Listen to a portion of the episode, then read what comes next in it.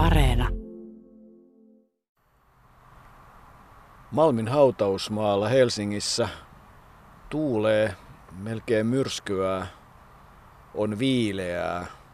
Täällä ollaan oltu monet kerrat ja niin se taitaa olla, että kiveen hakatun sarjan ensimmäinen jakso tehtiin myös täällä Malmin hautausmaalla, eikä kovin kaukana tästä paikasta, jossa nyt ollaan. Silloin muisteltiin Tapio Rautavaaraa, mutta Arto, minkäs mitallin se Helapää Ranu Suomeen toikaan? Tuo oli helppo kysymys. Sehän oli tietysti Euroopan mestaruus hopeaa, mutta nimi oli miehellä kyllä vähän eri siinä vaiheessa. Niin, hautakivestä yritettiin löytää nimeä Rainer Konrad Stenius, joka syntyi maaliskuussa 1943 tarkkaan ottaen 19. päivänä ja menehtyi Espoossa kirkonkirjojen mukaan 5. päivä joulukuuta 2014 71-vuotiaana. Steniuksen pieni hautakivi löytyi, mutta Rainerin nimeä siinä ei ole, eikä myöskään kuolin päivää, joka sekin tietysti on pieni mysteeri. Niin, jos mennään heti sinne loppuun, niin voidaan sanoa, että Rainer Steniuksen pituushyppääjän liikuntatieteen tohtorin elämä oli kyllä täynnä monenlaisia käänteitä ihan kuten usein on puhuttu, että siitä ja siitä saisi hyvän elokuvan, niin kyllä aikamoisen käsikirjoituksen saisi keksimättä Rainer Steniuksenkin elämästä. Elämä päättyi siellä Espoonlahdessa siellä asunnossa ja, ja se oli kyllä traaginen loppu. Aika monta kertaa traagisia käänteitä sisältäneelle elämälle, eli kaverit olivat soitelleet joskus lokakuussa. Jorma Kyntölä muisteli, että se oli 16. lokakuuta ja puhelu meni vaan vastaajalle ja sitten kun Raineria ei tavoitettu, niin uskottiin, että hän on lähtenyt jonnekin matkalle ja asia ikään kuin jäi, mutta siinä vaiheessa kun joulukuussa alettiin porata, suunnitella länsimetron poraamista, niin siinä vaiheessa tarkastettiin näitä Espoonlahden asuntoja, että mitä mahdollisia halkeamia niissä on sitten räjäytysten vahing, mahdollisten vahinkojen seuraamiseksi. Ja, ja silloin kiinnittyi huomiota hajuun jo porraskäytävässä. Ja lopulta Rainer Stenius löytyi. Hän oli siellä puolitoista kuukautta kuolleena. Aortta oli revennyt ja päättänyt suomalaisen urheilijan elämän. Niin hänen tiensä kulki sieltä Sörkasta Yhdysvaltoihin ja tietysti erilaisille kisamatkoille ja sitten sieltä Yhdysvalloista Costa Riikan kautta hän sitten löysi tiensä takaisin Suomeen. Se on aikamoinen tarina kaiken kaikkiaan. Mutta ennen kaikkea Rainer Stenius muistetaan kahdesta asiasta. Siitä, että hän hyppäsi pituushypyn Suomen ennätyksen 816, joka kesti pitkään, ja siitä, että hän toi Suomelle hopeamitalin pituushypyssä kilpailussa, jossa Suomi sai kaksi mitalia. Se helapää oli siis hänen isänsä nimi. Äidistä tuli aika pian yksinhuoltaja ja, ja siinä vaiheessa äiti muutti nimensä helapäästä takaisin Steniukseksi. Ja tuossa haudassa, missä Rainerkin lepää ilman nimeään, on äiti vuonna 1982 menehtynyt Svea ja sitten tämän vanhemmat isä ja äiti. Pieni vaatimaton kivi, kuten Jouko niin sanoit, mutta ei se vaatimaton tuo urheiluura Rainerilla ollut, vaikka olihan se lyhyt, mutta muu elämä oli kyllä täynnä erilaisia, niin kuin sanotaan usein, vauhtia ja vaarallisia tilanteita. No niitä kieltämättä oli ihan vaikka kuinka paljon ja kyllähän tietysti Rainer Steniuksen tuleminen yleisurheilun pariin – se on ihan oma tarinansa. Siitä saadaan kai kiittää aika pitkälle suomalaista kansallispeliä. Pesäpallohan siinä oli taustalla. Rainer Stenius tietysti kasvaessaan siellä, missä oli Haapaniemen kenttä, niin hyvin pian tutustui työväen mailapoikien pelaajiin. Ja kun siellä pesäpalloa pelattiin, niin siitä tuli myös ensimmäinen peli. Ja kyllä kai se lähtökohta siihen pituushyppäjä-uralle oli sitten vuonna 1959, kun oltiin poikain pesäpalloleirillä Vierumäellä ja, ja siellä huomattiin, että Rainer Stenius onkin yllättävän nopea. Hän juoksi 60 metriä 7,6 ja kun sitä aikaa ei oikein uskottu, vaan hänet pantiin juoksemaan uudestaan, niin uusi aika oli 7,6 yllättää, joten kyllä nopeutta löytyi. Hän oli myös erittäin vahva, jalat olivat todella vahvat. Hän menestyi moniottelussa siellä leirillä ja palkinnoksi tuli piikkarit ja siitä tuo pituushyppäjä ura sitten lähti. Ja se ei kestänyt todella kuin sen kuusi, seitsemän vuotta, mutta tuloksena oli kuitenkin EM hopeaa. Valitettavasti olympiakisat jäivät siitä pois, mutta jo ensimmäisenä vuonna 60 hän hyppäsi yli 6 metriä ja kaksi vuotta myöhemmin hän oli tuolla EM-hopealla. Niin ja onhan hänellä tietysti pesäpallosta mitalli, vaikka se ottelumäärä vuonna 1962 ei tainnut olla hurja. Silloin kuitenkin yleisurheilu oli jo hänen päälajinsa, mutta ilmeisen hyvä pesäpalloilija. Niin tämä on aika mielenkiintoinen tämä pesäpallodilemma suomalaisessa urheilussa, kun tiedetään, että, että Raimo Vileeniä ja ilmeisesti Erik Gustafssonia hyviä pikajuoksijoita, niin oli itse asiassa jopa jossain vaiheessa kielletty pelaamasta pesäpalloa, etteivät he loukkaantuisi. Rainerin kohdalla niin ei koskaan tapahtunut, mutta kaikki arkistot, jutut sanovat, että tuo 59 jälkeen, kun hänen piikkarit sai ja ryhtyi yleisurheiluakin harrastamaan, että hän ei olisi pelannut pesäpalloa. Kyllä hän pelasi ja vuonna 1962 sitten kaiken hyppäämisen ohessa pelasi kolme ottelua työväen mailapoikien riveissä. Ilmeisesti muistaakseni Jorma Kyntölä tunnettu pesäpalloilija kertoi, että kakkoskopparina ja kolme ottelua riitti siihen, että Rainer Steniukselle annettiin sitten kauden päätteeksi pronssimitali. Tunteet vielä meillä pinnassa Tommi Evilän upean pituushyppy tuloksen jälkeen 8.18 ensimmäisellään Suomen ennätys myötäistä takana 0,9. Rainer Steniuksen Jarmo Kärnän Suomen ennätys väistyi näin historian kirjoilta. Niinalla onkin siinä Rainer Stenius vieressään tuolla haastattelualueella, joten iloinen haastattelu varmasti tuskin Raineriakaan mikä harmittaa. Rainer Stenius, Tommi Evilä nyt sitten vei sen Suomen ennätyksen nimistänne, mutta minkälaiset ovat tuntemukset? Ihan helpottuneet, että loistava tunne. Näin se pitää tehdä. Tässä on siis tosi urheilijamateriaalia ja, ja toivottavasti Tommi huomenna, että siellä on puuskittainen tuuli, joka on hänen myötänsä. Hän voittaa tämän kilpailun. Ja tietysti sitten Tommin äh, tuki ihmisille myöskin paljon paljon terveisiä ja vilpittömät onnittelut. Se oli hieno juttu. Minkälainen tuo Evilän hyppy teidän mielestänne oli? No, sellainen standardihyppy Tommille siinä ei ollut mitään turhia vänköröitä eikä mitään sen semmoista, että se oli vaan menoa ja hyvin tuli lankulle ja katselin siitä ennen hyppyä, että kun tällä mittamiehellä oli lippu, niin se vähän niin kuin heilahteli liikaa, että hyvä, että Tommi pystyi malttamaan, että hän tunsi sen tuulen, josta nyt on ollut niin paljon puhettakin. Että loistava, loistava suoritus. Tuliko heti mieleen, että mitä siitä voisi vielä parantaa sitten loppukilpailu? Ei siinä pitää vaan ottaa railakkaampi vauhti ja se oli vähän sellainen rauhallinen hyppy. Että se oli vähän sellainen, että voisiko sanoa varman päälle hyppy, joka todistaa, että Tomilla on paljon paljon jäljellä siellä vielä huomiseen. Ja ensimmäisellä kun se menee, niin Tomi pääsee heti pois. Se on loistavaa. Tällaisissa kisoissa niin se on vaatimus. Mikä Tommi Evilästä tekee sellaisen urheilijan, että hän on myös nyt sitten sanojensa mittainen mies? No tietysti fyysinen olemus on aivan loistava, siis pitkälti yli 190 senttinen voimaa on kuin pienessä kylässä ja nopeuttakin saisi olla pikkusen enemmän, mutta sekin on ihan riittävä tällä hetkellä. Ehkä se henkinen puoli on erittäin vahva, mutta hän on loistava kilpailija. On aina tehnyt sen, mikä on vaadittu ja useimmiten ehkä ylikin sen, mikä on vaadittu. Kaikki on tasapainossa sitten henkisesti ja fyysisesti. Ja mikä mantteli se on, minkä annatte Tomille? Aa, mulla on sellainen vanha, vanha suomipuku, tai siis paita joka tuota, taisi olla Belgradin 62 vuonna hopeapallilla. Sörkän kundi, 50-luvun nuori, tulitikku suussa. Hän oli ruotsinkielinen, kävi ruotsinkielistä koulua, oli yksinhuoltaja äidin poika, lopetti koulun lukion toiselle luokalle, ei silloin kauheasti kiinnostanut, urheilu vei, väitteli sitten kuitenkin Yhdysvalloissa tohtoriksi. Eli Rainer Steniuksesta olisi voinut niiltä taustoilta tulla minkälainen hampuusi tahansa, kuinka kiusattu tahansa, mutta että urheilu oli se asia, joka sitten vei hänet sinne Yhdysvaltoihin ja jossa hän sitten loi sekä tietyllä tavalla hienon uran että värikkään uran. Ja kyllähän niistä pohjista se liikuntatieteen tohtorin paperi, niin, niin eihän se vähäpätöinen ole, mutta se millä hän oikeasti sitten tuli otsikoihin, se menee Westwoodiin, Los Angelesiin, eletään kuudetta päivää toukokuuta 1966. Silloin Rainer Stenius on tietyllä tavalla parhaimmillaan. Hän hyppää 8.16 maailmantilaston neloseksi ja, ja se oli todella Suomen ennätys 39 vuotta, kunnes Tommi Evilä sitten 2005 MM-karsinnassa hyppäsi 8.18. Hyvä on, Jarno Kärnä sitä sivusi jo aiemmin ja kyllähän Rainer Stenius vuosina 65 ja 66 hyppäsi yhteensä seitsemän kertaa yli kahdeksan metriä, mutta että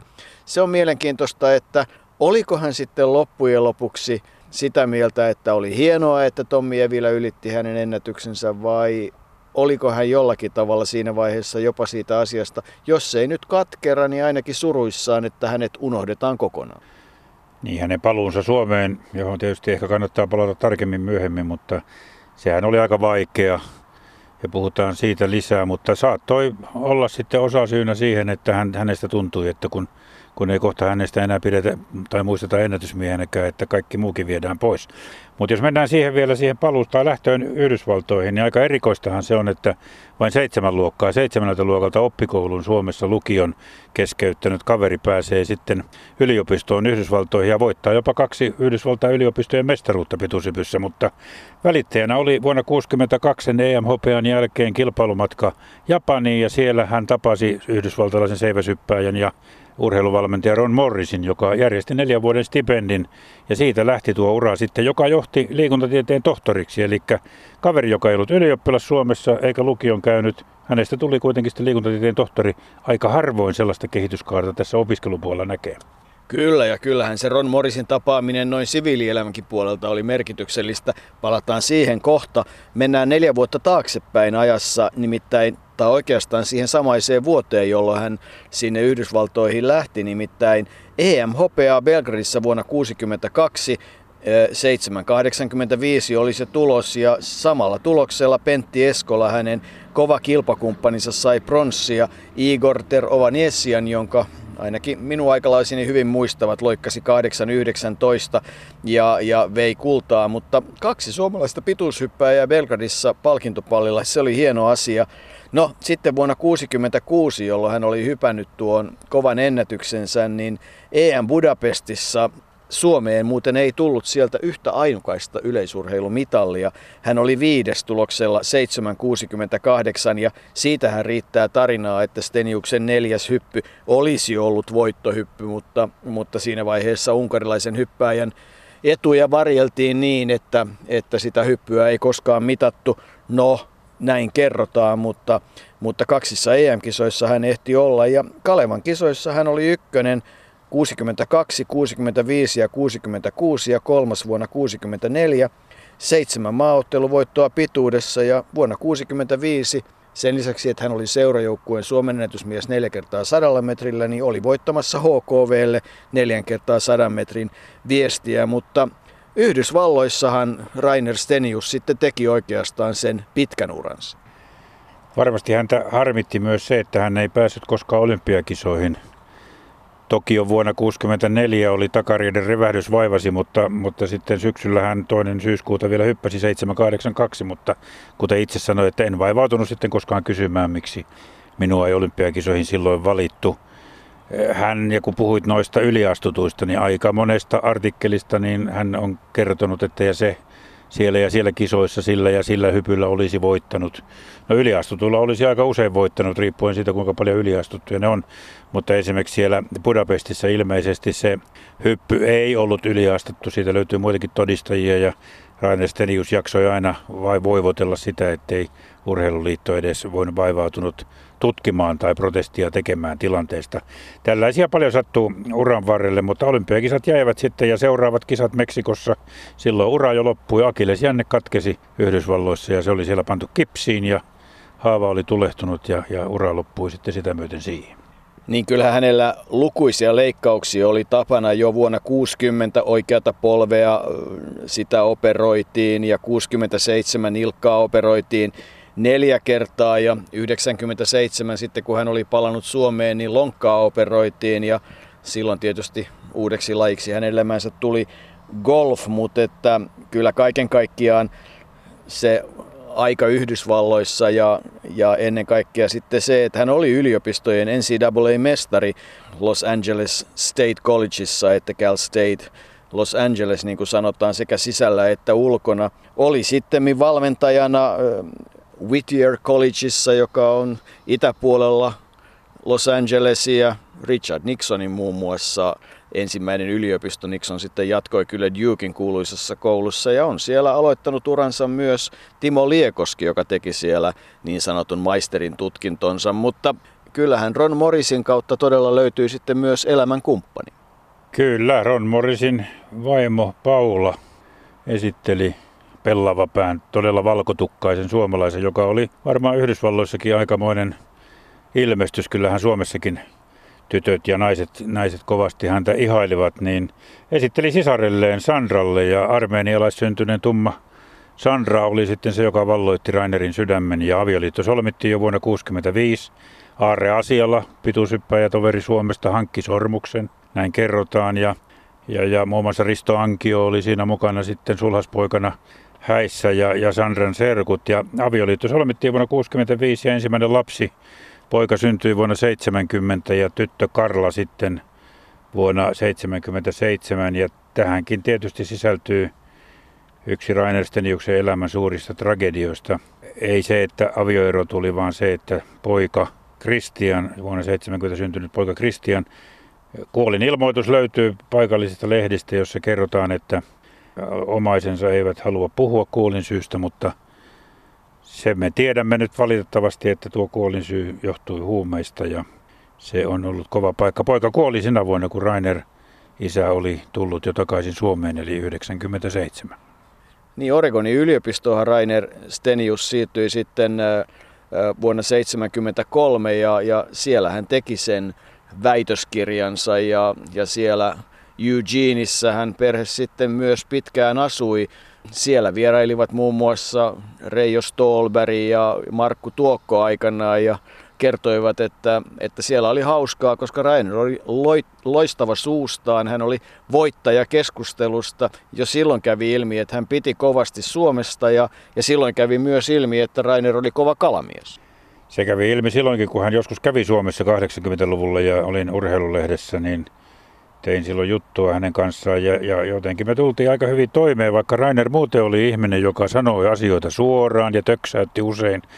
Ja, ja monet ovat sanoneet, että helpommin hän sai vihamiehiä kuin ystäviä, mutta kyllä minullekin kutsu sinne Oregonin lohijoille tuli. No Oregon oli siihen aikaan ainakin meikäläiselle kovin kaukainen paikka eikä, eikä koskaan päässyt lähtemään, mutta Markku Tuokko ja Stolberi siellä kävivät ja Stolberin Reijolla oli hauska tarina siitä, miten kun aika, aikansa olivat siellä joella lohia narrailleet eikä mitään tahtonut tulla, niin Tuokko oli sen verran hermostunut siinä, että ottanut ison kiven ja paiskannut sen sinne keskelle jokea, että jos se osuisi jotain lohta päähän, mutta Steniuksen kommentti oli siihen sitten hyvin kuvaava, sanoi, että no niin, lohet tulevat takaisin sitten kolme päivän päästä. Ja kyllähän artikkeleista löytyy, että Rainer Stenius on ollut niin kova kalamies, että isoin on tainnut olla ihan 700 kiloinen, mutta että se perheelämä ei sitten kaiken kaikkiaan Sandran kanssa sujunut ihan toivotulla tavalla, koska siitä avioero tuli ja taitaapa olla niin, että Rainer sitten löysi espanjalaisen tai espanjalaissyntyisen kumppanin, jonka kanssa tie vei sitten Costa Riikkaan. Ensin perustettiin ravintolaa ja, ja sitten taidettiin vähän ottaa yhteenkin, koska siitäkin tuli eroja. Ja sen jälkeen sitten alkoi tuo kalastusbisnis, josta on Suomessa kerrottu niin, että, että rahaa oli sen verran, että saattoi ostaa semmoisen ison kalastuspaatin ja viedä sillä sitten turisteja. No se on varmaan se asian toinen puoli. Ja siellä se 700 kiloinen kallakin sitten tuli, ei siellä Oregonin Lohijoella, mutta tuota, Jorma Kyntölähän tästä meille on kertonut. Näistä Rainerin elämänvaiheista ei paljon julkisuudessa ole kerrottu ja mutta ei nyt välttämättä mitään salaisuuksia ole.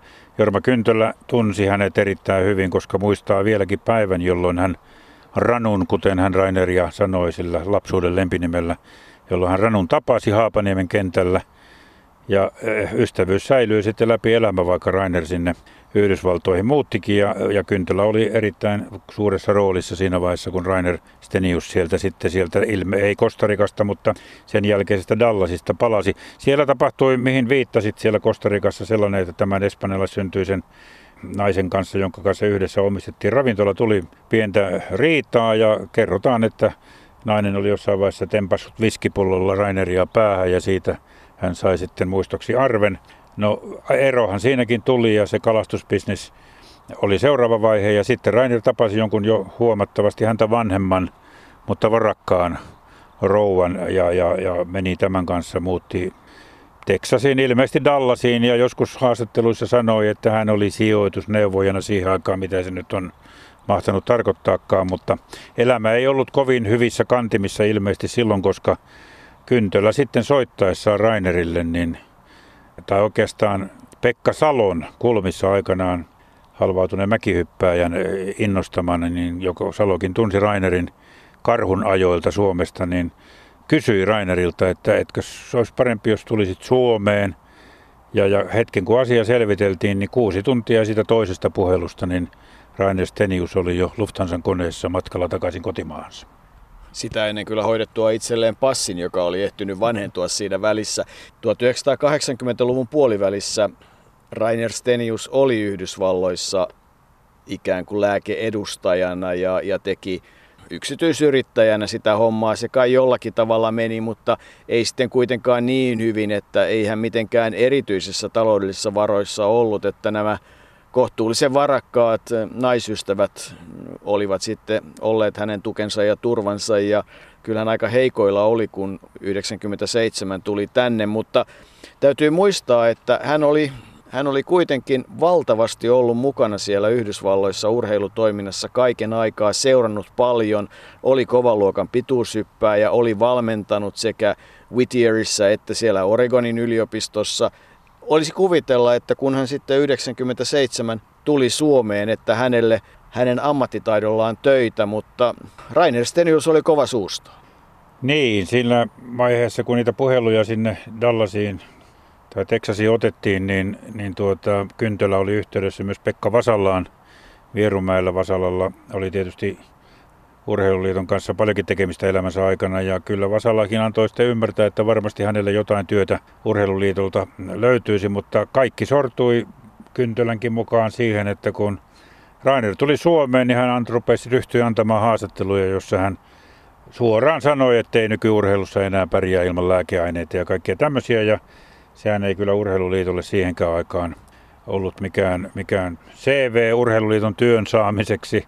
Kyllä, kyllä siihen sitten hermostuttiin näihin Rainerin juttuihin ja ei hän, ei hän koskaan sitten varsinaisesti saanut mitään. Kyllähän valmennuksessa oli mukana ja muun muassa Mikko Kyyröä, kiehoheittäjää, valmensia oli kerran D-kussa universiaadeissa Suomen joukkueen valmentajana, mutta, mutta hänen tapansa oli liian suora ja, ja, ja monta kertaa, niin kuin tuossa jo aikaisemmin sanottiin jo nuoruudessa – alkanut tapa, että helpommin sai vihamiehiä kuin ystäviä, niin se varmasti kostautui sitten ja Rainerin Suomessa olosta tuli vähän vaikeaa. Niin hänen halunsa valmentaa oli hurja. Hän oli todella hyvä suustaan ja, ja muun muassa sitten Heikki Leppänen muistelee sitä, että miten, miten hän todella aina halui, halusi pysyä mukana. Hän olisi varmasti ollut oivallinen mentori. Hänellä oli kyky nähdä asioita ja hänellä oli vankat mielipiteet ja hänellä oli kokemus. Voidaan mennä hänen omaan uraansa ja siihen, että kun hän stadionilla kovin pehmeällä radalla hyppäsi ja, ja oli vaikea niin kuin löytää sitä oikeanlaista ponnistusta ja, ja niin edelleen, niin hän tajusi, että, että ennen lankkua viimeinen kymmenen metriä oli sellainen alue, joka oli kohtuullisen kova ja niinpä hän sitten kiihdytti vauhtinsa äärimmilleen siinä ja, ja sai sen askeleen sopimaan ja lensi pitkälle, jolloin hän totesi, että niin, tässähän se oivallus sitten olikaan. Et, et kyllähän niin kuin, ja, ja tietysti se on hauskaa, että kyllähän oli lajivalmentajana silloin 2000-luvun alussa ja juuri siihen hän sitten sattuu se vaihe, jolloin Tommi Evilä hyppää Onko Rainer Steniuksella ollut osuutta Tommi Evilä hyppäämiseen ja, ja menestymiseen? Onko keskusteltu isän kanssa, joka Tommia silloin valmensi vai ei? Toiset sanovat, että, että Raineria vannotettiin, että hän ei saa olla missään tekemisissä, mutta jollakin tavalla sitten jostain artikkelista voi lukea, että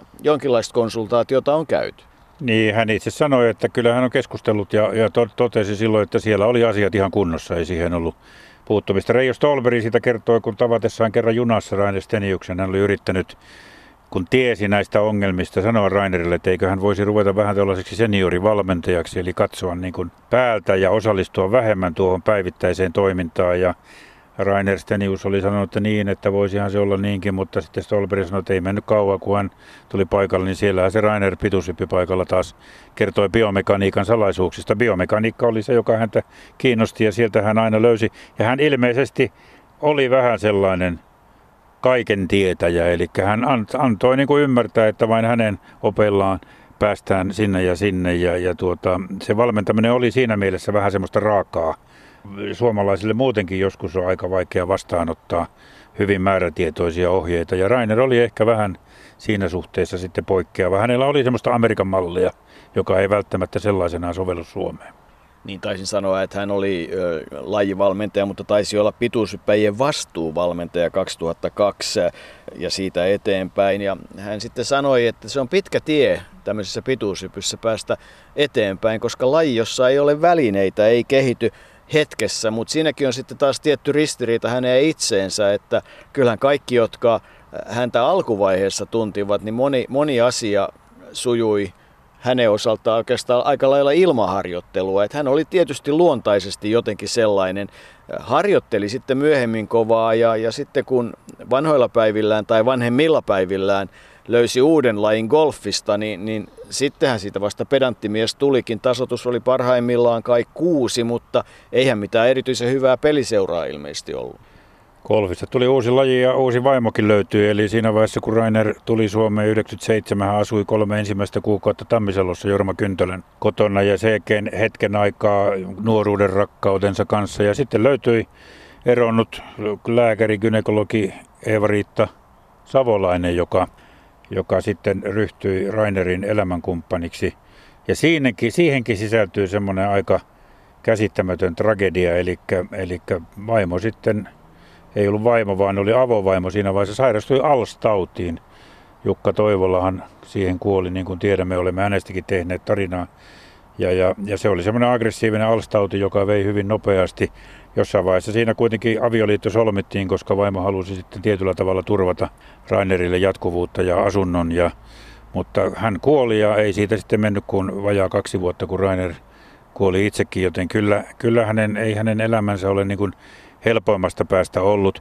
Vuonna 2012 olin paikalla, kun hän sai Pro-urheilu 20 000 euroa, joka varmasti auttoi häntä myös siinä vaiheessa, mutta kyllä se, kyllä se loppu Sörkän ranulle oli, oli aika vaikea ja, ja tuo tuntuu tietysti aivan karmealta, että ei hän itsestään tietenkään kokenut, mutta että kuitenkin kesti puolitoista kuukautta ennen kuin kuollut Rainer sieltä Espoonlahden asunnosta löydettiin.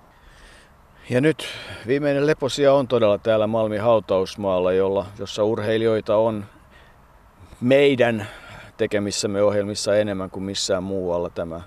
Ja tätä tilastoa johtaa hautajaiset olivat Tapiolassa ja, ja sehän on tietysti mukava asia, että pitkäaikainen elämänkumppani vaimo Sandra yhdessä Karla-tyttären kanssa tulivat sinne hautajaisiin. Sandra oli tietysti ihastunut Suomeen vuosien saatossa käytyään täällä ja, ja Sandrallekin Suomen näkeminen tietysti oli, oli oma asiansa. He olivat täällä paikan päällä ja, ja siinä mielessä kunnioittivat Rainerin muistoa, mutta kyllähän se niin on, Arto, että kun Rainer Steniuksen tietoja niistä muutamista artikkeleista, joita lukee ja, ja sitten kun kuulee läheisiltä, kyllä tietysti Risto Ankio ja Jorma Kyntölä, Jouko Pellosniemi, joiden kanssa olimme Raineria muistelemassa, niin ei ilman heidän kertomuksiaan ja saamiamme papereita, niin kyllähän tämä kuva Rainer Steniuksesta olisi muodostunut aivan vääräksi. Tämä syksyinen ilma heinäkuussa nyt pistää vähän mielen matalaksi, kun Raineria muistellaan, mutta kyllähän elämässään tietysti oli hyviäkin hetkiä. Oli varmasti aika montakin.